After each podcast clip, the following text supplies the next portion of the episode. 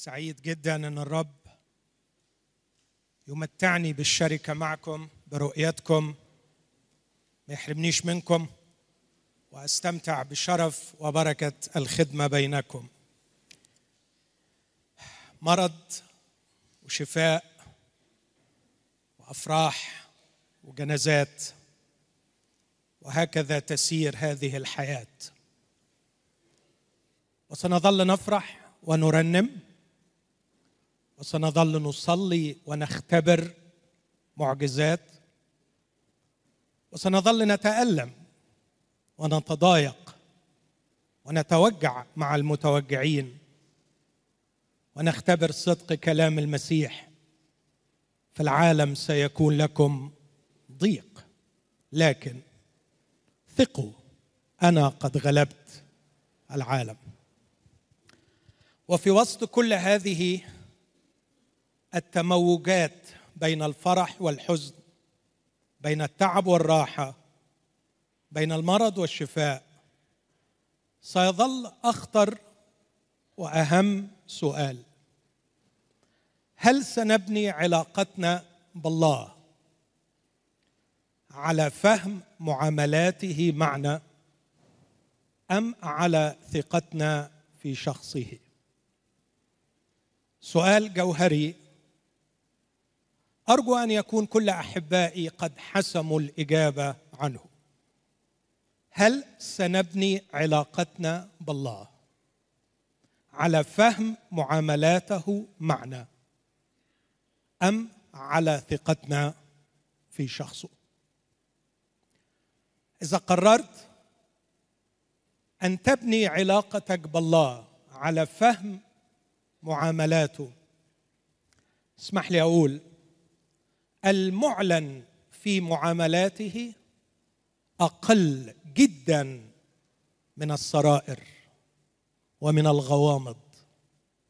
هقول تاني المعلن في معاملات الله أقل جدا من السرائر والغوامض. قال موسى رجل الله الذي كان يكلم الرب كما يكلم الرجل صاحبه. المعلنات لنا والسرائر للرب إلهنا. إذا كنت ترى أن الله ليس من حقه أن يكون غامضا في بعض المواقف أو أن لا يحتفظ بأسرار معينة يعتبرها من السرائر. اذا كنت ترى أن ليس له الحق أو إذا كنت ترى أنك كفء لفهم كل الغوامض. فاسمح لي أقول قد سقطنا في حفرة الكبرياء ونحتاج إلى التوبة. وسؤال آخر هل تضمن لنفسك إذا كشف الله سرائره وغوامضه وأجاب أسئلتك هل تضمن بأنك تفهم؟ إذا كانت إجابتك نعم سوف أفهم. سامحني لما أقول لك قد سقطت في حفرة الكبرياء.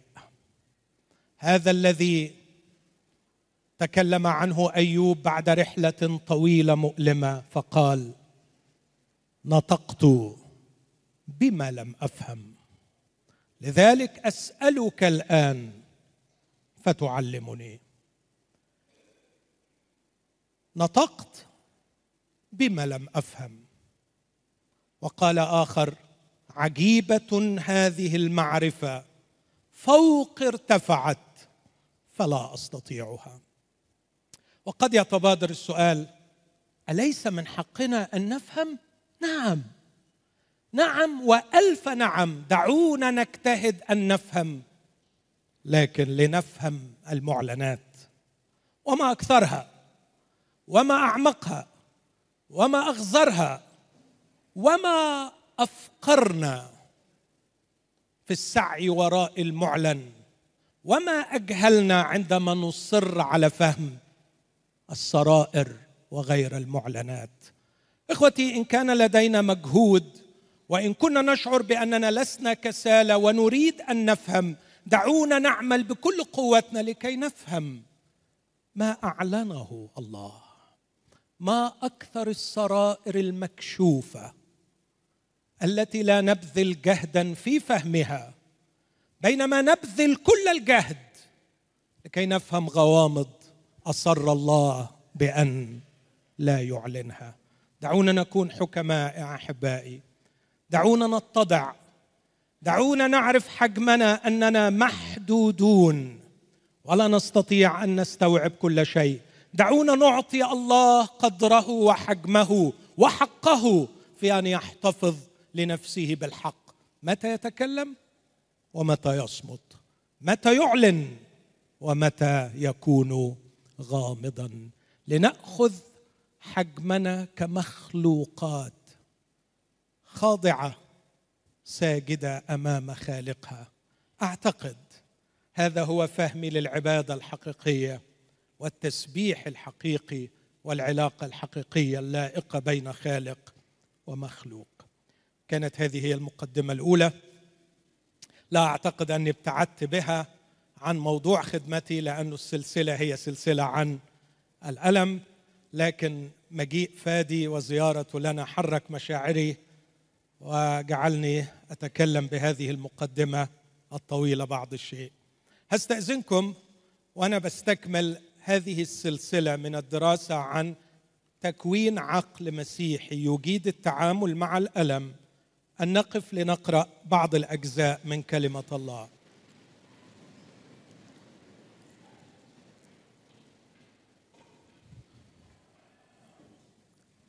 أبدأ القراءة من سفر التكوين. ما زلنا نحصل ونجمع استبصارات من الخليقة.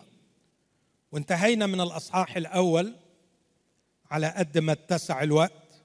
آخذ بعض التبصرات أو الاستبصارات من أصحاح اثنين النهارده في هذا الاجتماع والاجتماع القادم. تكوين اثنين يقول الكتاب فأكملت السماوات والأرض وكل جندها. وفرغ الله في اليوم السابع من عمله الذي عمل. فاستراح فاستراح في اليوم السابع من جميع عمله الذي عمل. وبارك الله اليوم السابع وقدسه. لأنه فيه استراح من جميع عمله الذي عمل الله خالقا. ثم لأني سأتكلم عن راحة الله راحة الله. أقرأ من إنجيل متى الأصحاح الحادي عشر. العبارات الشهيرة التي نطق بها المسيح وأبدأ من عدد 25 متى 11 25 في ذلك الوقت أجاب يسوع وقال أحمدك أيها الآب رب السماء والأرض. رد فعل عجيب لأمور غامضة. لأنك أخفيت هذه عن الحكماء والفهماء وأعلنتها للأطفال. نعم أيها الآب لأن هكذا صارت المسرة أمامك.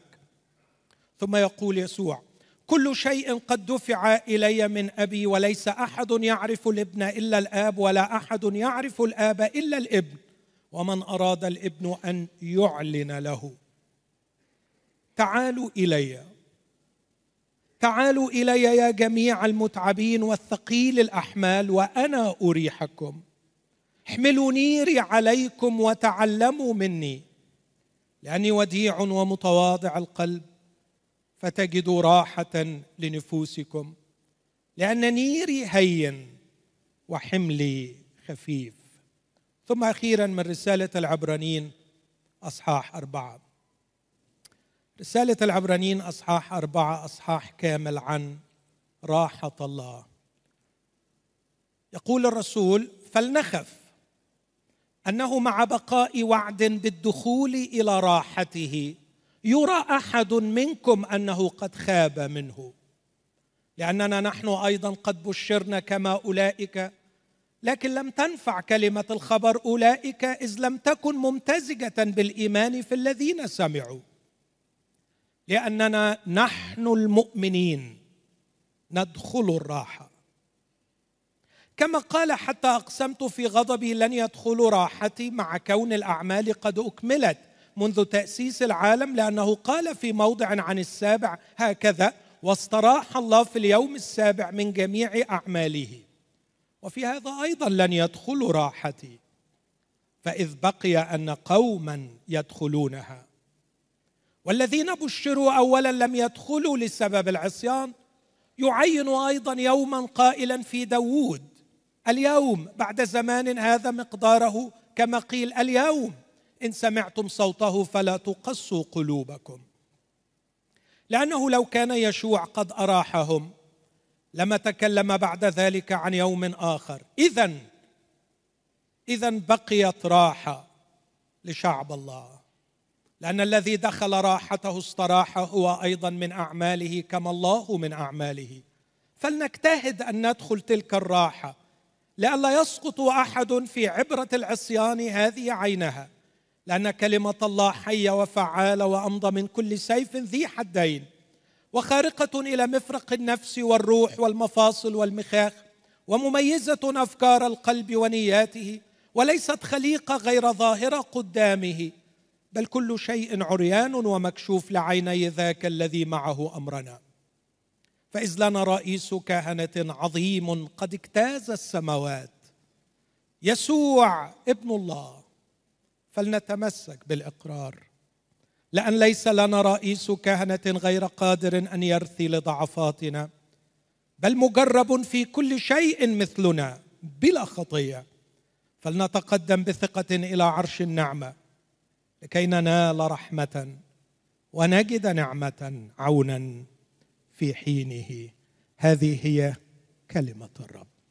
دعونا نظل واقفين ونحن نقدم الشكر للرب من أجلها. ونطلب منه أن يفتح أذهاننا لنفهمها ويفتح قلوبنا لتسكن فينا وأن يعطي عبده كلاما عند افتتاح فمه. أبانا في اسم المسيح أعول على عمل روحك القدوس أن يعين ضعف الإناء الخزفي وأن يمجد ابنك الحبيب وأن يجعل كلمتك تجري وتتمجد. وأن تقدسنا يا أبانا حسب صلاة وشفاعة المسيح. تقدسنا في حقك. كلامك هو حق. اسمع يا أبي واستجب. آمين.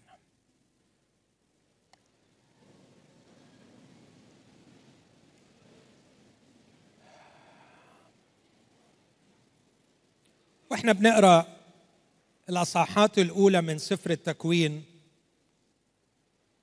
بنقراها مش علشان نتعزى لكن علشان نتعلم. وأكيد لما هنتعلم بنتعزى بنقرأ يمكن الكلام لا يخاطب مباشرة قلبا مكسورا أو موجوعا أو متالما. لكن عندما يفتح الروح القدس الذهن ويفتح الرب المكتوب. يقول داود فتح كلامك ينير. تدخل الكلمة المقدسة فتشكل عقلي فتجعلني أثبت في اليوم الشرير. تجعلني أستطيع أن أقاوم في اليوم الشرير والمقصود باليوم الشرير هو يوم التجربة يوم الألم عندما تواجهنا ألام قد تكون غير متوقعة. عندما يواجهني الألم غير المتوقع إذا لم يكن ذهني محصن ومجهز للتفكير الصحيح للقراءة الصحيحة للبرمجة الصحيحة للتفاعل الصحيح إذا لم يكن أحد قد علمني وكون لي ذهنا يجيد التعامل مع الألم سأجد نفسي أرتكب الخطأ وراء الخطأ وأشعر خطأ وراء خطأ وهنا تأتي معظم مشاكل أولاد الله. عندما أقرأ سفر التكوين أصحاح واحد تبصرت بأشياء كثيرة عن الله لن أعيد ما ذكرته في الشهور الماضية. لكن عندما أبدأ قراءة تكوين اثنين أكتشف هذه الأعداد الأربعة تحكي عن شيء غريب غير متوقع. تحكي عن شيء اسمه راحة الله. راحة الله. أخوتي الأحباء لن أناقش هنا من يشككون في كل كلمة من كلام الكتاب المقدس. هذه العبارة بنى عليها بولس محاجة قوية في عبرانيين أربعة كما قرأنا. مجرد إن موسى كتب استراح الله في اليوم السابع بنى بولس تعليما عظيما طويلا عريضا في العهد الجديد بناء على هذه العبارة. وتكلم عن شيء اسمه راحة الله. وأول ما يلفت نظري هو سؤال يطرحه العقل النقدي. شيء غريب وغريب قوي.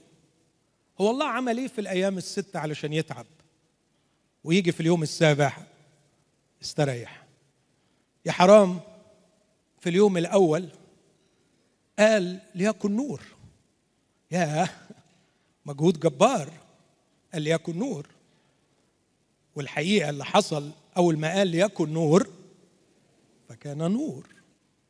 وفي اليوم الثاني قعد لليوم الثاني في اليوم الثاني كفاية قوي شغل النهارده كده قلنا ليكن نور. يعني مش معقول هنعمل حاجة تاني النهارده. تاني يوم ليكن جلد. فكان هناك جلد. وراء الله وراء الله وراء الله وقال الله وقال الله وعدوا ست أيام عشان يجي في الآخر في اليوم السابع يقول واستراح الله. أعتقد أن العقل النقدي البسيط يسأل ويقول هو فين التعب علشان استريح؟ أين التعب؟ اذا أعتقد أن أول استنتاج منطقي ينبغي أن يستنتجه المؤمن. أن راحة الله ليست راحة جسدية. ليست راحة مادية. ليست راحة من أنواع تلك الراحة التي تبرمجت أذهاننا في ثقافات شريرة غبية فهمت الراحة بشكل معين. راحة الله تختلف عن الراحة التي في أذهاننا. الإعلانات في أمريكا تركز كتير قوي على المراتب والمراتب ب memory وكتير ما ال memory بتاعتها بتكون أحسن من ال memory بتاعتي علشان تظبط نفسك وتظبط المرتبة ومراتب سخنة ومراتب باردة ومراتب بتعمل مساج ومراتب بتعمل أمواج. هذا هو مفهومهم للراحة. في مصر كان عندنا السنة اللي فاتت أكثر من قضية في المحاكم المصرية اسمها قضية المستريح. قضية المستريح. وممكن تراجع أنت وتعرف ليه المجتمع المصري أطلق على النصاب مستريح. ممكن. ممكن. وتحاول تفهم ما هي قراءة العقل للراحة. ما هو مفهوم الراحة؟ امشي في الشارع واسأل أي واحد بسيط وقول له فلان ده مستريح يعني إيه؟ يعني إيه مستريح أتحداك إذا أشار إلى شيء واحد نفسي. أتحداك إذا أشار إلى شيء واحد أخلاقي. أتحداك إذا أشار إلى شيء واحد في كينونة الشخص وشخصيته. قد تكون الشخصية تثير الإشمئزاز لكنه في نظر الناس مرتاح لأن عنده وعنده وعنده. إخوتي لا ألوم مجتمعي لكن قلبي يتوجع بشدة على أولاد الله عندما يأخذون مفهومهم عن الراحة الحقيقية. من الثقافة المحيطة بنا. للدرجة الكارثية إن خلينا الخلود كمان راحة مادية غبية. اسأل عن مفاهيم الناس عن الراحة الأبدية. كثير من الناس لما واحد بيموت بيقولوا عمل إيه استريح. استريح. روح اسأل الناس. ماشي. it's okay استريح. إيه مفهوم الراحة؟ هيقعد على شط نهر هيقعد يملى كرشه. I don't know. شيء غريب. هل حتى الأبدية قتلتم فيها كل شيء جميل ونبيل؟ وجعلتم الفكر المادي يسود على الوجود والخلود. وأقول مرة أخرى لا ألوم. لا ألوم الآخرين لكن ألوم كنيسة الله. عندما ظنت أيضا إن حتى الأبدية هي مجرد راحة مادية. نقعد على عروش ونسترخي ونغني ان ذات ست لغاية إلى أبد الآبدين. إخوتي الأحباء أتمنى أن الرب يقودنا إلى نضوج ويعيد في هذا الصباح وهذه صلاتي لله وتوسلي. يعيد مفهومنا للراحة. آمين. غير من فضلك السوفت وير بتاعك غير البرنامج اللي بتقرأ بيه الحياة غير انت بتفهم الراحة إزاي والتعب إزاي. وإذا ما غيرتش مفهومي عن الراحة والتعب عمري ما سأجيد التعامل مع الألم. مش هعرف أتصرف صح لما أتألم. إذا ما كانش عندي مفهوم صحيح لما هي الراحة وما هو التعب؟ في جهنم اللي ما بفهمش عنها حاجات كتير. يقول عنها إنه لن يكون لهم هناك راحة. جهنم جهنم لأن ما فيهاش راحة. لأن ما فيهاش يسوع. لأن ما فيهاش الله. وإذا دخل الله حياتي واستمتعت بالعلاقة معه قد أكون في السماء من الآن وأنا لا أدري. خلوني أبدأ بعض النقط السريعة علشان ما أطولش. أقول مبدئيا نحن نعيش في خليقة الله. حد عنده اعتراض؟ كنت بقرأ امبارح لجون لينكس عالم الرياضيات العظيم والفذ في اوكسفورد وهو في نفس الوقت مفكر وفيلسوف مسيحي. جون لينكس بيقول العلماء العلماء قاعدين طول الوقت يدرسوا في الكون يدرسوا في الكون يدرسوا في الكون يدرسوا في الكون. ومن كتر ما درسوا فيه نسيوا إن ربنا عمل الكون وسلمه لهم يدرسوه وظنوا إن هم اللي عملوه. فكرة جميلة عجبتني. نسيوا إن الكون ده مين اللي عمله؟ الله. بقول في خليقة الله في عالم خلقه الله. الراحة هي راحة الله. وإذا لم نفهم هذا سنظل في هذا الكون كائنات قلقة. لا يمكن أن تعرف معنى الراحة. هقول تاني. في خليقة الله الراحة هي راحة الله. وبالتالي علينا نكتشف هو ربنا بيستريح إزاي؟ علشان نشترك معاه في راحته. الكتاب المقدس على قدر علمي وما اقله قد أجهل الكثير لكني متيقن أن الكتاب المقدس لا يدعونا إلى راحة بل يدعونا إلى راحة الله. أدي دليل بسيط أو دليلين بسرعة. تفتكروا الرب يسوع في الأعداد اللي قريناها؟ بيقول تعالوا إلي يا جميع المتعبين وأنا أريحكم. تعلموا مني تجدوا راحة لنفوسكم. رب يسوع بيقول هريحكم وهتلاقوا راحة. وهو بنفسه اللي بيقول بعد كده في العالم سيكون لكم ضيق سيقتلونكم سيضطهدونكم. إزاي أوفق بين الاثنين أوفق بين الاثنين بدنا ارجع للفكرة دي إنه ما كانش الرب يسوع بيوعد براحة لكن كان بيوعد براحة الله. وما هي راحة الله؟ هنحاول نفهمها.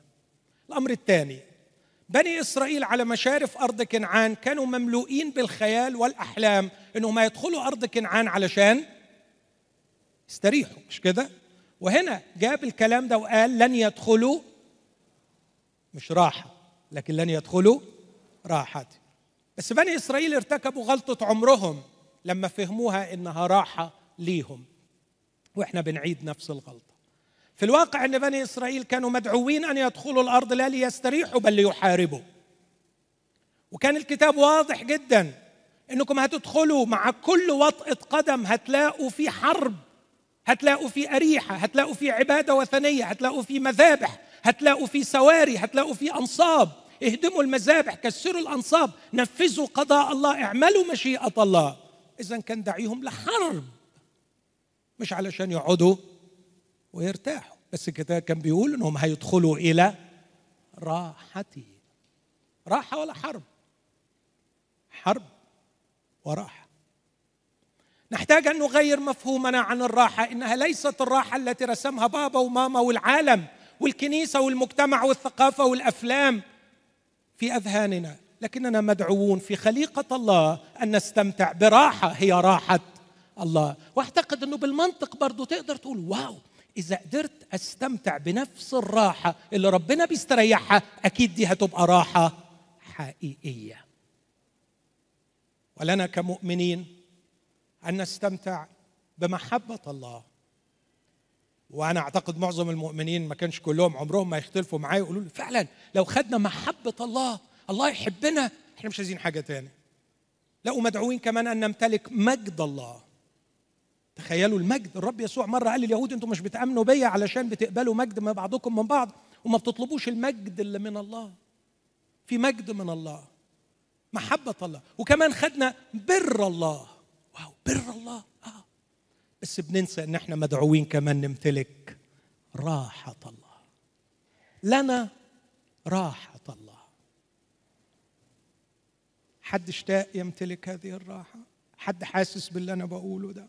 طيب أحاول أفهم مع حضراتكم يعني راحة الله. أولا كما ذكرت أؤكد هي ليست راحة مادية. مش عايز أجيب أمثلة وأضيع وقت كتير في إن إنه بس متأكد إن حضراتكم فاهمين قصدي. إيه رأيكم في واحد اشتغل عمال يحمل أثقال عامل بناء حمال؟ يعود إلى بيته إلى أقصد عشته فوق أحد الأسطح منهكا مهلهل الثياب جسمه يعاني من تسلخات من كثرة الأحمال مكسور القلب والخاطر والجسد. تستقبله زوجه محبة بماء دافئ ليغتسل ووجبة فول ساخنة ليملأ بطنه. ثم بقبلاتها وأحضانها الدافئة تحتضنه. هذا الرجل أعتقد أنه اختبر نوعا من الراحة. تجعله عاش طول اليوم عبدا ونام في النهاية ملكا. لا لأنه امتلك شيئا لكنه لأنه امتلك حبا وتقديرا وامتنانا وشركة وعلاقة. ده اللي أقصده إن مش كل راحة مفهومة في أذهاننا هي راحة مادية. إحنا فاهمين إن في أنواع من الراحة ما هياش مادية. وما رأيكم في رجل يرتدي أفخر الثياب ويركب أفخم السيارات ويدير أكبر الشركات ويقضي يومه في عالم ال business الرهيب ويعود في نهاية اليوم إلى قصره الفاخر. يجد امرأته على الفيسبوك بين ال likes وال shares وال comments منهكة يا حرام. على التليفون مع الصديقات وعلى التليفون مع الفيسبوك. ثم تشير في وسط مشغولياتها للخادمة لكي تجهز له الطعام. وعندما يحاول لفت نظرها إلى أن هذا لا يليق تنتهي الليلة بخناقة يداه يدق وليلة نكد. وينام هذا المسكين كثير القلب. أعتقد أنه هناك مفهوم مختلف عن الراحة. إذا قارنت بين الاثنين مين المستريح فيهم؟ الأولاني رغم أنه لا يملك طبعا مش كل الستات كده بالمناسبة يعني بس عشان ما حدش يفهمني غلط. لكن مجرد مثال مثال أرصده من الواقع الذي أراه يوميا وباستمرار. طبعا من الناحية الثانية في رجالة الحقيقة يعني أفذاذ في خلق أنواع العذاب النفسي لزوجاتهم من خلال أشياء كثيرة ما فيش داعي أضيع وقت فيها. راحة الله ليست راحة مادية. تستطيع أن تستريح مع الله وأنت منهك القوى وأنت مظلوم وأنت مريض. تستطيع أن تستريح مع الله وتكون في منتهى القوة براحة الله. وانت لا تملك من حطام الدنيا شيئا. ما هي راحة الله؟ أرجع تاني لسفر التكوين. قال الله قال الله. والحقيقة الجميل جدا في القصة. مش قال الله فتعب الله فخد نفسه واستريح. قال الله فكان. قال فكان. أمر فصار. واو! أهو ده اللي أتطلع إليه. أهو ده اللي بحلم بيه. أهو ده اللي بشتاق عليه. قصد يكمل. عمل ينجز. صلاح يظهر. كان الله يرغب في أن يخرج كل صلاحه لهذا العالم. وكلما رأى صلاحه يتم. كلما كان يغني. أغنية شاركته فيها الملائكة. وردد قرارها موسى وهو يكتب وراى الله أن ما عمله حسن حسن حسن. حتى رأى الله أن كل ما عمله فإذ هو حسن جدا فاستراح الله. راحة الله هي راحة إتمام المقاصد. راحة الله هي راحة إنجاز الغرض والخطة. راحة الله ليس أني أعيش كسولا بلا هدف. أنتقل من فراش إلى recliner إلى كسل إلى نوم. راحة الله قد تكون كد وتعب وألم واضطهاد وسجن وظلم ومرض وضعف. لكن هناك قصد صالح يتم وهناك عمل عظيم يجري وهناك صلاح إلهي يظهر وهناك مجد الله يسود. هذه راحة الله. فقد استراح لدرجة إن موسى لما يكتبها في خروج 21 يقول تنفس الله في اليوم السابع واستراح. هل الله عنده رئتين بيتنفس بيهم؟ تنفس الله لكن عايز يقول إنها تنهيدة المستريح السعيد الشبعان لأن كل شيء قد تم. راحة الله أن تعرف خطة الله لحياتك. راحة الله أن تكون في علاقة عميقة مع الله وتعرف فكره من جهة أنفاسك وأيامك المعدودة على الأرض. راحة الله أنك لا تعيش في ظلام من جهة من أنت ولماذا أنت هنا. راحة الله هي أن تدخل مع الله في شراكة لكي تنجز عملا خلقك الله من أجله. فكما استراح الله من أعماله تستريح أنت أيضا. من أعماله وهكذا تدخل إلى راحة الله. آه يا ريتني أقدر أكتب شعر عنها. يا ريتني أقدر أوصف الله مستريح. مش عارف. الله مستريح. يريحوه إزاي؟ يرتاح إزاي؟ وأنت روح لا جسد. تستريح إزاي وأنت؟ تعرف كل شيء. ده أنا لما بعرف أكتر بتغم أكتر. وأنت تعرف كل شيء. كيف تستريح؟ لكني اؤمن أن الله مستريح. وأؤمن أن هناك شيء اسمه راحة الله. والشيء الغريب والعجيب الذي لا يخطر على بال. أن الله يدعوني ويدعوك أن ندخل إلى راحته. واستراح الله. اذا هذه الراحة ليست راحة مادية. أرجو أن ده يكون واضح. لكن كمان أشرت وأكرر هي راحة متاحة. راحة متاحة مقدمة. أعتقد أنه ده كان واضح في عبرانيين أربعة واحد لما بيقول فلنخف. فاكرين الآية الجميلة؟ أنه مع بقاء وعد بالدخول إلى راحته. يرى أحد منكم أنه قد خاب. كلمة خاب في اليوناني تعبير جميل جه متاخر جه متاخر هيجي وقت وهيغلق الباب. وعندئذ جاءت بقية العذارى. يا سيد يا سيد افتح لنا. قال لهم خلاص. الراحة راحة الله متاحة. ومتاحه بوعد يوجد وعد. هللويا. يوجد وعد بالدخول إلى راحتي. مين مصدق معايا النهارده؟ آمين آمين آمين. أخويا ممكن تكون ما اختبرتهاش؟ ما تزعلش.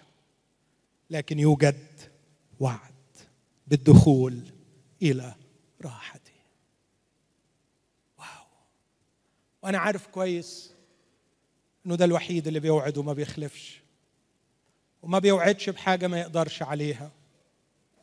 ده الوحيد اللي كلامه كلام الملوك ملوك الكلام. كلام الله إله الكلام. كلام الله الله وعد. بيقول في وعد بالدخول إلى راحتي أنا بنادي بكل قلبي لكل مظلوم لكل محروم لكل مريض. أقول لك أخويا من كل قلبي مقدر وجعك وأشعر بإنه لا حيلة ولا قوة عندي أن أفعل لك شيئا. لكني أعرف اكد لك من كل قلبي وأقول لك ليك وعد بالدخول إلى راحته. وما أقصدش الدخول إلى راحته هناك لأن الوعد ده مش متقدم للي هيروحوا هناك لكن الدخول إلى راحته هنا. تدخل إلى راحة الله وأنت هذه الراحة راحة متاحة لأنها وعد وعد بالدخول إلى راحته عدد اثنين. يقول أنا خايف عليكم حد يخيب من امتلاك هذا الوعد أو يجي متأخر لأننا نحن أيضا قد بشرنا كما أولئك لكن لم تنفع كلمة الخبر أولئك إذ لم تكن ممتزجة بالإيمان في الذين سمعوا. الدخول إلى راحة الله له طريقة واحدة هي الإيمان. الإيمان. آه كلمة الإيمان دي محتاجة كلام كتير. عندنا مفاهيم يمكن مش مظبوطة أحيانا عن الإيمان. الحد اللي فات أو اللي قبل اللي فات كنت بخدم بره فبدأت الخدمة بتاعتي بالقول أنا لا أؤمن بموت وقيامة المسيح ولكم أن تتخيلوا الكارثة اللي حصلت في الكنيسة طبعا. بس لحقت روحي طبعا بس كنت عايز أصحيهم. أنا لا أؤمن بموت وقيامة المسيح لكني أؤمن بالمسيح الذي مات وقام. في فرق ولا ما فيش؟ فرق شاسع. أنا لا أؤمن بحقائق تاريخية. الحملة الفرنسية حصلت. نابليون دخل مصر كل دي حقائق تاريخية. أؤمن بمن المسيح مات وقام. حقائق تاريخية ممكن تأمن بها ولا تفرق معاك. لكن أنا مش مآمن بحقائق تاريخية. أنا مؤمن بشخص مات وقام. ولما أؤمن بالشخص بالمفهوم بتاعه للإيمان هو التوحد معه. فعندما مات مت معه.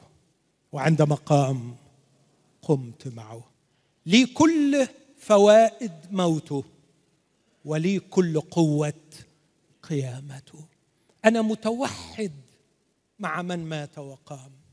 متوحد مع من وقف وسط التلاميذ الخائفين ينفخ ويقول اقبلوا الروح القدس. يسوع الذي قام يدعوك أن تدخل راحته بالإيمان مش إنك تصدق إن في راحة تقول طب أديني قاعد على البنك ومصدق أنا مصدق أنا مصدق أنا مصدق تعالي يا راحة الله تعالي يا راحة الله. لا هتدخل راحة الله لما تتوحد مع يسوع بالإيمان. ياخدك يربطك بيه ويمشي معاك ويدخل بيك إلى راحة الله. إذا لم تكن قد توحدت مع المسيح لا أمل ولا رجاء في راحة الله. لكن كمان عدد ثلاثة. هذه الراحة اللي هي راحة الله التي ندخلها بالإيمان هي راحة يقينية. يقين. بص كده العبارة دي.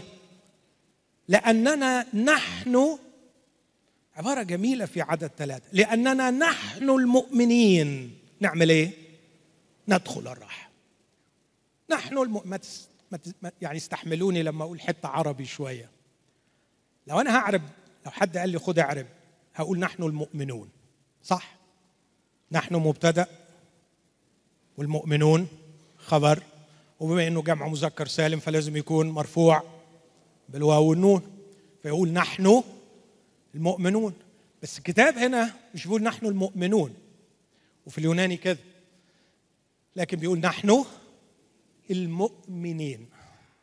ليه أعربوها؟ ليه ترجموها؟ نحن المؤمنين رغم أنها تبدو غير قواعد اللغة العربية. ده نوع من الأفعال الجميلة قوي اسمه أسلوب اختصاص مفعول به مبني على الاختصاص. عايز يقول نحن أقصد المؤمنين أقصد فاعل والمؤمنين هنا يبقى مفعول به. نحن ويقف وقفة علشان يخصص علشان يأكد علشان يوضح إنه ده مش للكل لكن ده بكل يقين وتأكيد أمر مخصوص لمين؟ فما قالش نحن المؤمنون ندخل الراحة لكن يقول نحن المؤمنين.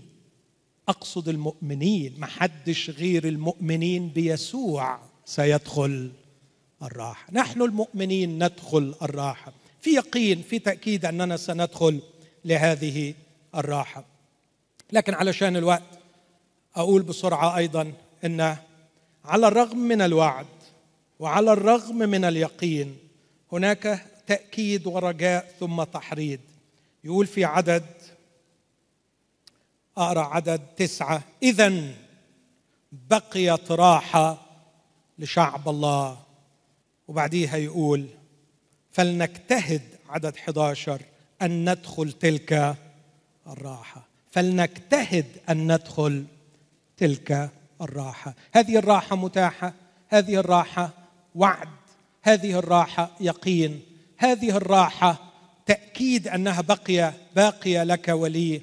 هذه الراحة ندخلها بالإيمان هذه الراحة يحرضنا أن نجتهد لكي ندخلها.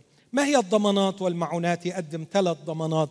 أقولهم بسرعة. كلمة الله التي هي حية وفعالة اللي أمضى من كل سيف ذي حدين الخارقة إلى مفرق النفس والروح والمفاصل والمخاخ مميزة أفكار القلب. ونياته لما أقعد مع كلمة ربنا كتير تفهمني أنا فين وإيه نوع الراحة اللي أنا عايزها وأنا ماشي صح ولا ماشي غلط وإيه اللي تعبني وإيه اللي مش تعبني. مرات كتيرة بنبقى تعبانين من حاجات مش المفروض تتعبنا ومرات كتيرة مبسوطين بحاجات مش المفروض إنها تبسطنا. طب أنا أتفك إزاي وأتعالج إزاي وأفهم إزاي وأروح فين وأجي منين؟ تقعد قدام. كلمة الله وتقول له يا رب اختبرني واعرف قلبي وتاخد وتدي مع الكلمة وتاخد وتدي مع الكلمة وتحفظ الكلمة وتفكر في الكلمة وتطلب من ربنا إنه يفهمك الكلمة. وأكيد الرب هيستجيب. ولما الكلمة تقلبك وتعدلك من جوه فعلا هتقلبك وتعدلك لأن إيه بيقول عاملة زي أمضى من كل سيف. دي حدين يعني تقلب يمين وتقلب شمال وتطلع فوق وتنزل تحت وتلخبطك. وتبرجلك وتغير لك كل مفاهيمك وكل اللي اتعلمته وكل اللي حفظته وترجعك من أول وجديد تناقش مسلمات أنت فاهم إنها مسلمات وطلعت كلها مسلمات غبية معرفش مين زرعها في دماغي وأنا صغير. كل ده محتاج أختبره ومفيش حاجة تخليني أختبره إلا كلمة الله. كلمة الله مميزة أفكار القلب ونياته وبيطمنك وبيقول لك على فكرة ليس خليقة أو مخلوق. ما فيش مخلوق غير ظاهر قدامه. تصور يعني هو شايف كل حاجة. هو عارف اللخبطة فين. هو عارف العقدة السوداء اللي مزروقة تحت دي اللي جايبة لك الكافية كلها وانت مش شايفها ولا حد من اللي حواليك شايفها. هو شايف. ولو انت جيت واتفتحت قدامه وكنت فعلا مخلص هيدخل السكينة بتاعت الكلمة لغاية البتاع السوداء الغبية دي اللي من جوه وهيفتحها وهيفضحها لك وهيقول لك بص بص جواك إيه؟ بص المصيبة اللي جواك. على فكرة على فكرة. هي دي اللي تعباك مش مراتك. هي دي. ودي اللي انت كنت محتاج تفهمها. هي دي اللي تعباكي. مش فلانة مش فلان مش الشغل اللي تعبك طريقة تفكيرك. طب وطريقة تفكيري مين يكشفها لي؟ أروح لمين؟ كلمة الله. حية وفعالة. أمضى من كل سيف ذي حد خارقة إلى مفرق النفس والروح والمخاخ والمفاصل. يا تخيل المخاخ والمفاصل تعبيرات بلاغية قوية جدا بيشق العظم بيدخل جوه.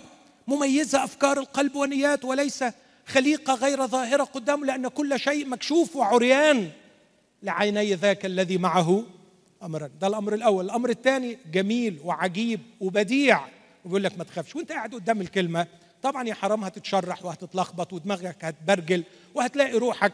ده لو أنت مخلص على فكرة. بص على أقول أقول لك حاجة من الآخر. على قد إخلاصك على قد برجلتك. كل ما تبقى مخلص أكتر كل ما تتبرجل أكتر. المستريحين اللي ما بيتبرجلوش ابدا الله يكون في عونهم. دول ستفوها وربطوا الزكيبة على رأي السعايد ربطوا الزكيبة. خلاص ربطها. ده لا بيزود ولا بينقص ولا بيراجع ولا بيغير ولا بيشيل ولا بيحط. ده خلاص. ده عمره ما هيختبر حاجة اسمها تغيروا عن شكلكم. بتجديد اذهانكم لكن اللي بيقعد بإخلاص قدام كلمة الله يا حرام ده بيتقلب بيتعدل بيروح. طب هيعمل إيه؟ هيصرخ. ما تخافش ما تخافش. أجمل كلمة في الاصح ده أوعى تخاف. لنا رئيس كهنة عظيم. هللويا. قد اجتاز السماوات. يسوع ابن الله. ده واقف لك يا حبيبي. واقف على رأسك وأنت الكلمة عمالة مش أنت بتقلب فيها لكن هي اللي عمالة تقلب فيك. والكلمة عمالة تشقلب فيك يمين وشمال. ما تخافش. إذ لنا رئيس كهنه عظيم قد اجتاز السماوات. رئيس الكهنه زمان كان يجتاز الدار الخارجية والقدس وقدس الأقداس. رئيس الكهنه بتاعي اجتاز السماوات. ومش دخل لقدس أقداس مصنوع بيد شبه الحقيقي لكن وصل إلى السماء عينها لكي يظهر أمام وجه الله لأجلي. ويقول له ده بتاعي ده تبعي الحتة دي وجعاه. هات له الموضوع ده اعمل له الحكاية دي. خد بإيده في الناحية دي. شفيعي يسوع. قول معايا.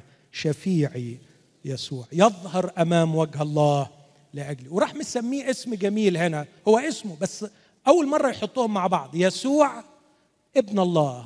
يسوع يفهم في كل أوجاعي. ابن الله يقدر على كل أتعابي. يسوع إنسان يفهم. يعني إيه إنسان بيتعب؟ وابن الله مش بس يفهم لكن كمان يقدر. في نسوته يفهم في لاهوته يقدر. يسوع ابن الله.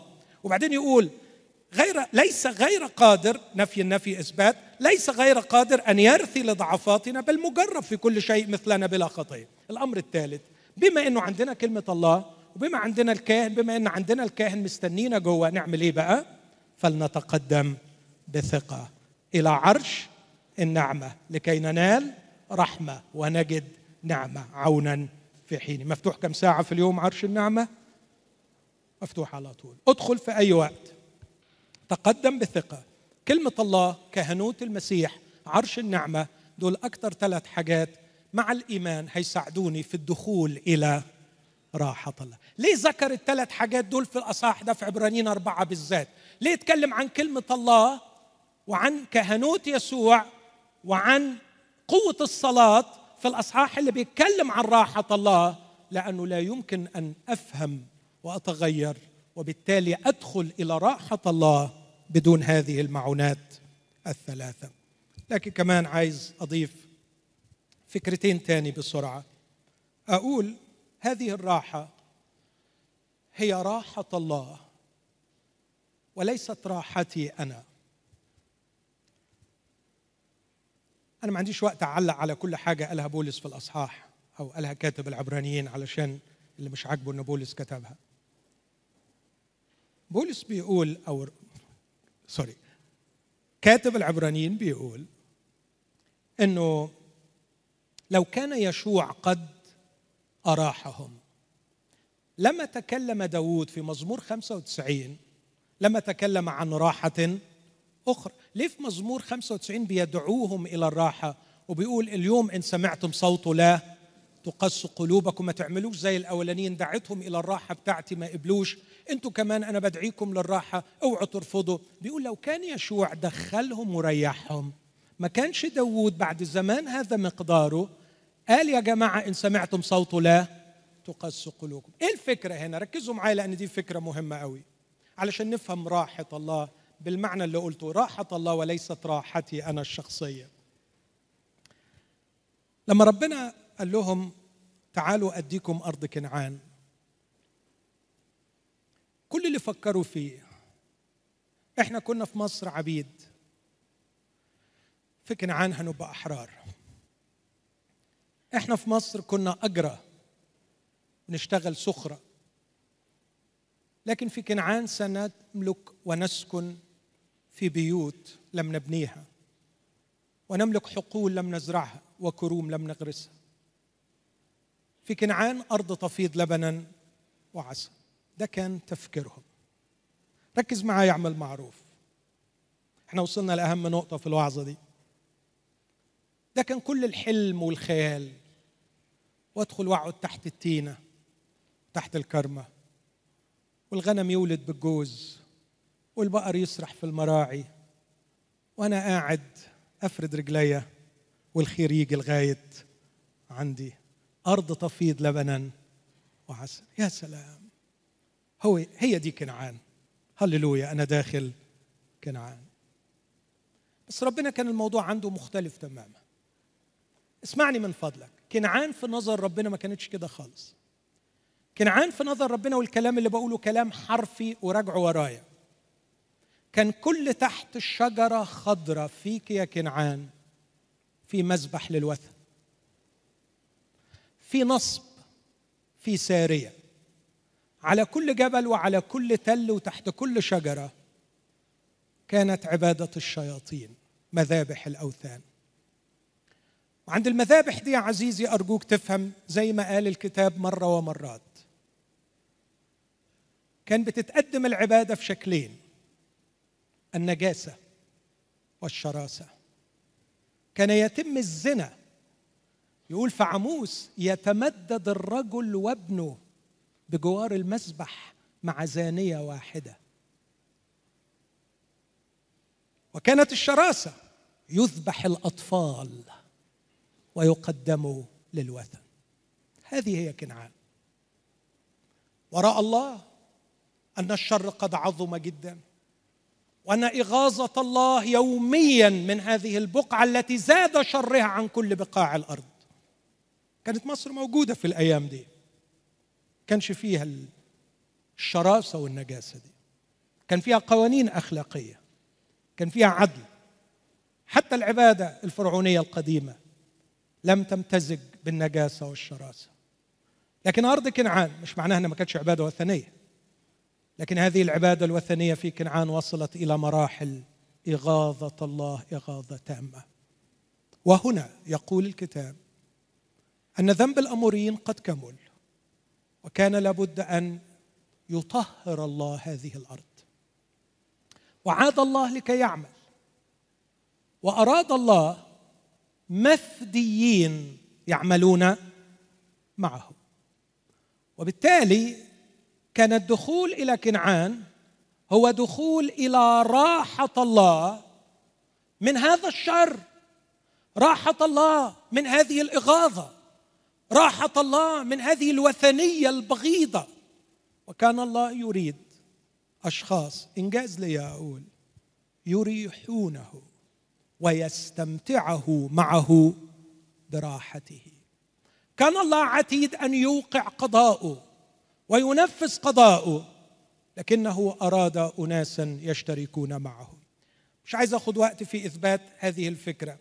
لكن لو تأخذ بالك خروج 12 بعد ما فداهم بالدم أول كلمة اتقالت عنهم في تلك الليلة خرجت أجناد الرب من أرض مصر. لم يعودوا عبيد لكن أصبحوا جنود رايحين يحاربوا حرب مقدسة لكي ما يتمموا مشيئة الله. الله سيستريح. وأصر إنه يستريح. وهيبني لنفسه هيكل في هذه البقعة التي تمت إغاظته فيها بكل أنواع الشرور. وهيسكن في هذا الهيكل. وتذكر معايا كلمة مهمة. يوم ما داوود دخل يوم ما سليمان دخل التابوت إلى هذا الهيكل كانت هناك الترنيمة القديمة. قم يا رب إلى راحتك أنت وتبوت عزك. دخل الرب إلى راحته بعد أن تمم مشيئته. إخوتي الأحباء اليوم الله ملهوش عمل قضائي وإحنا مش بنتكلم النهارده عن القضاء ده وشكله وحروب العهد القديم. ادخل على اليوتيوب تلاقي محاضرات كتير عن الموضوع ده عملتها وعملها غيري. لكن قضيتي الرئيسية في هذا الجزء هو أن الله له عمل يريد أن يتممه. من يشترك مع الله في إتمام عمله سيدخل مع الله إلى راحته. واضحة؟ لاحظ في عدد أربعة في سفر عدد ثلاثة في سفر التكوين صح اثنين. يقول واستراح الله من جميع عمله الذي عمل ويحط كلمة غريبة عمله خالقا. آه بس لسه في عمل تاني جاي يعمله فاديا. الله عمل خالقا لكن ما خلقه قد فسد ودخلت الخطية ودمرت كل شيء واقتضى الأمر عمل آخر لله ليس الخلق لكن الفداء. بالخلق أوجد من العدم وبالفداء يسترجع ما فسد إلى وضعه الأصلي. النهارده إحنا مش في أيام الله يخلق لكن في أيام الله يفدي. لا في أيام الله يخلق ولا أيام الله يقضي. الحمد لله. لكن إحنا في أيام الله بيعمل إيه؟ بيفدي. ونفسه يفدي؟ نفسه يفدي في مصر. نفسه يخلص. نفسه يستريح في مصر. نفسه يستريح. بأكد لك نفسه يستريح طب هو تعبان؟ هو تعبان ولا مش تعبان؟ في في مصر حاجات تتعبه؟ أنا مش هتكلم على العالم كله. طب يا أخي مش تبقى برضه يعني قلة ذوق مننا. يبقى هو تعبان وإحنا نستريح. ونقول إن إحنا أصحاب. يعني هو تعبان وإنت بتقول آه هو تعبان. طب لما هو تعبان تحبش تتعب معاه؟ تعالوا إلي يا جميع المتعبين والثقيل الأحمال وأنا أريحكم. ما خلصتش. ما خلصتش. تعلموا مني لاني وديع ومتواضع القلب فتجدوا راحة دي تيجي بعد إيه؟ بعد احملوا نيري يعني إيه احملوا نيري؟ يعني خد النير أهو شيل. لا النير مش كده خالص. النير مش خد شيل. لكن النير خشبة مستعرضة تربط اتنين ببعض تتحط على اتنين. وكأنه بيقول لك أنا حطيت رقبتي تحت النير. تيجي تحط رقبتك معايا؟ تيجي تربط نفسك بيا؟ تيجي تشتغل معايا؟ أنا تعبان. أنا تعبان. بس عندي خطة. وعندي عمل. في ناس تعبانة بس بتخبط ومش عارفة تعمل إيه. ربنا تعبان بس عنده بلان عنده خطة وعارف بيعمل إيه. وعارف إنه هيجيب نفوس وعارف إنه هيخلص. والنهاردة مادد النير وبيقول تعالى أربط نفسك بيا ولما هتربط نفسك بيا ستجد راحة لنفوسكم. هي راحة راحة الله. والحقيقة اللي مش عاجبه ما يشتريش. لكن أنا شخصيا عجباني قوي أنا بصراحة يوم ما أبقى مربوط بالمرتاح هرتاح. وما أعرفش واحد مرتاح أعظم من الله لما يرتاح. فأنا هعمل كل اللي أقدر أعمله علشان أشتغل معاه إنه هو يرتاح. ولما أوصل عنده في الآخر ساعتها أقدر أرنم. يبقى عندي أكاليل أطرحها عند قدمي وأقول له وأنا وأنا جبت من بيت أبويا ما أنت اللي ربطتني بيك وشغلتني معاك وفي النهاية بتكافئني. إخوتي راحة الله هي راحة بعد عمل ومن أجل عمل. تعالوا إلي وأنا أريحكم. أريحك من الهم من النكد من الشعور بالذنب من الخوف. تعال أخذك في حضني تعال أعرفك هويتك. تعال أقول لك أنت مين. تعال أريحك من اللخبطة والعيشة في الظلام والتخبيط. تعال لما أقول لك هذه هي الطريق أسلك فيها. تعال علشان أقودك. تعال علشان أمسك بيدك.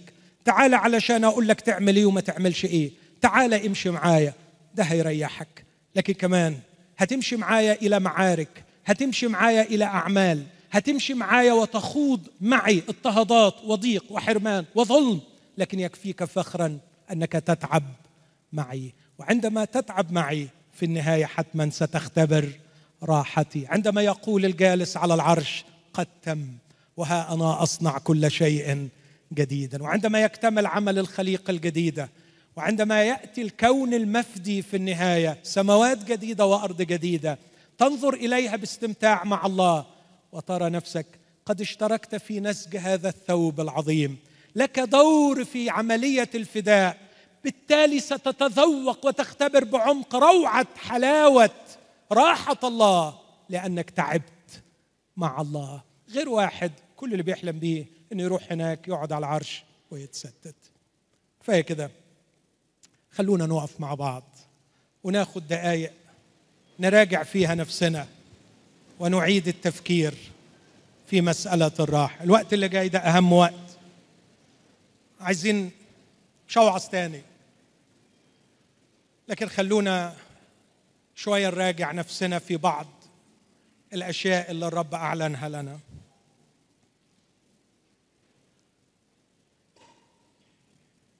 ابدأ معايا بالفرضية اللي أعتقد أنك حاسس بيها.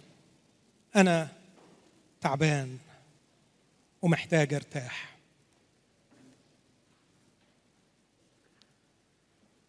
امشي معايا خطوة وقول. لكني فهمت إن الراحة مش راحة مادية. مش في فلوس وصحة. مش في مال ووظيفة ومركز. امشي معايا خطوة ثالثة وقول فهمت إن الراحة هي راحة الله. يا إلهي كم يحلو لي؟ أنا أعرفك. وأدخل في علاقة معك. واليوم تعلمت أنك غير مستريح. قال عنك يسوع أبي يعمل حتى الآن وأنا أعمل. لقد استرحت من عمل الخلق. لكن ما خلقت قد فسد بالسقوط. وها انت اليوم تعمل عمل الفداء. قطعت العهد أن تفدي وأرسلت ابنك ليموت على الصليب. وكونت الكنيسة لتشترك معك في عملك. عمود الحق وقاعدته. أدخل معك في عهد. أدخل معك في عهد. العهد الجديد. لكي استطيع أن أدخل إلى راحتك وأنت تعمل وتستريح. اغفر خطيتي لأني تمركزت حول ذاتي. خلقت عالما أنا مركزه.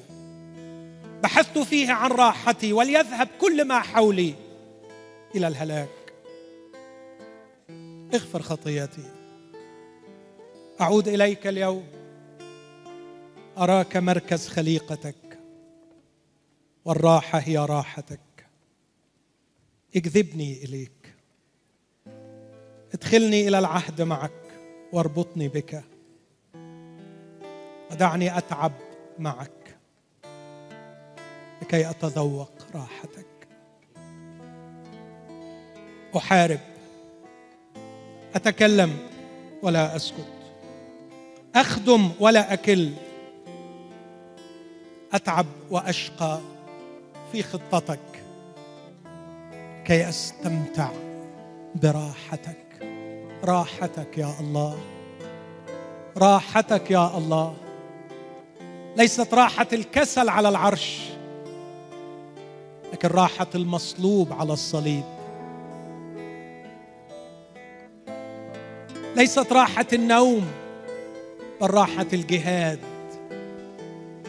الجهاد في شوارع أورشليم وحواري الجليل.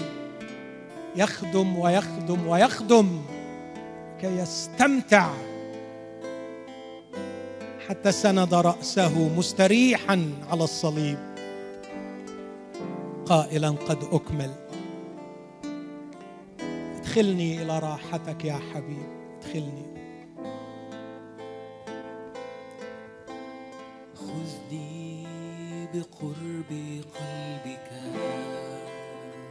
صلي صلي بإخلاص. فأعبدك.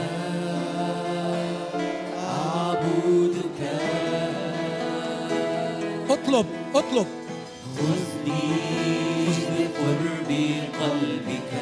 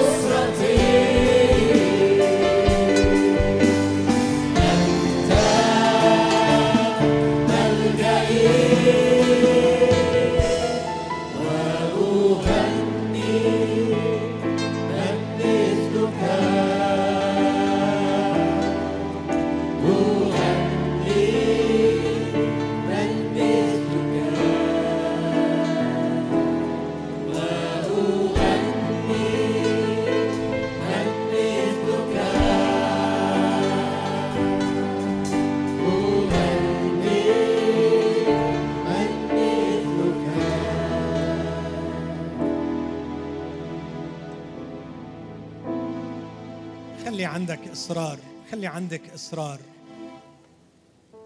إنك تطلع النهارده متغير. صدقني هتتغير. والتغيير بيبدأ من هنا. تغيروا عن شكلكم بتجديد أذهانكم. اخويا الحبيب أختي الفاضلة على عيني على عيني تعبكم ووجعكم. على عيني تعبكم ووجعكم. مقدر بس مش كل تعب مش كل وجع. أنتوا تعبانينه تعب صحيح. عايزين نتغير النهارده. عايزين نتغير علشان يبقى تعبنا هو تعبه. تعبنا تعبه علشان نقدر ندوق راحته. وتبقى راحتنا هي راحته. عايز ادخل لمحضره. عايز افهم الحياة صح. عايز اوصل اغني واقول مكتئبين لكن غير متضايقين. متحيرين لكن غير يائسين. عايز اوصل في تعبي أقول كفقراء ونحن نغني كثيرين. عايز أوصل وأقول في ظلمي كأن لا شيء لنا ونحن نملك كل شيء. النهارده بغير مفهومي عن الراحة. الراحة الراحة إني أحبك أكثر وأبكي معاك أكثر الراحة الحقيقية أحمل صليبي وأتبعك. أخدمك. الراحة الحقيقية إني أخدمك. حتى ولو كان نهايتها سجن أو موت. هي الراحة هي الراحة طالما أنها معك. إن كان كلامي صعب عليك أجلها لحظة وإقبل دعوة يسوع وهو بيقول لك تعالوا إليّ. تعالوا إلي نوعين من الراحة. الراحة الأولانية تعال ترمي في حضني تعال اعمل علاقة معايا. تعال توحد بالله. علشان بعد كده يدعوك للدخول إلى راحة الله. قبل ما توطي راسك وتربط رقبتك برقبته والنير يبقى عليكم وتمشوا مع بعض وتخدموا مع بعض وتتعبوا مع بعض وتستريحوا مع بعض. حضنه مفتوح ليك. أيها المتعب من الشعور بالذنب. أيها المتعب من الشعور بالظلم. أيها الغارق في حيرة الأسئلة حضن يسوع مفتوح. يقول لك تعال إلي. ترمي في حضنه. ترمي في حضنه. اسمعني. إما أن يسوع يكون قد قام أو يكون لم يقم من الأموات. وأنا بحطك قدام تحدي. إذا كان يسوع قام لازم تغير كل شيء النهارده. وإذا كان يسوع ما قامش لازم تغير كل شيء النهارده. لو كان يسوع ما قامش يبقى كل اللي انت بتعمله تمثيلية قرر انك تبطلها النهارده. إذا كان يسوع قام لازم تغير كل شيء. وتصدق إنه واقف وسطينا زي ما وقف في العليه بينفخ نسمة حياة. قوة قيامته. قل له انفخ فيا. أيها المقام أيها الحي يا من غلبت الموت. احييني من جديد احييني من جديد. مستنيك. وعايز أختبر قوة قيامتك.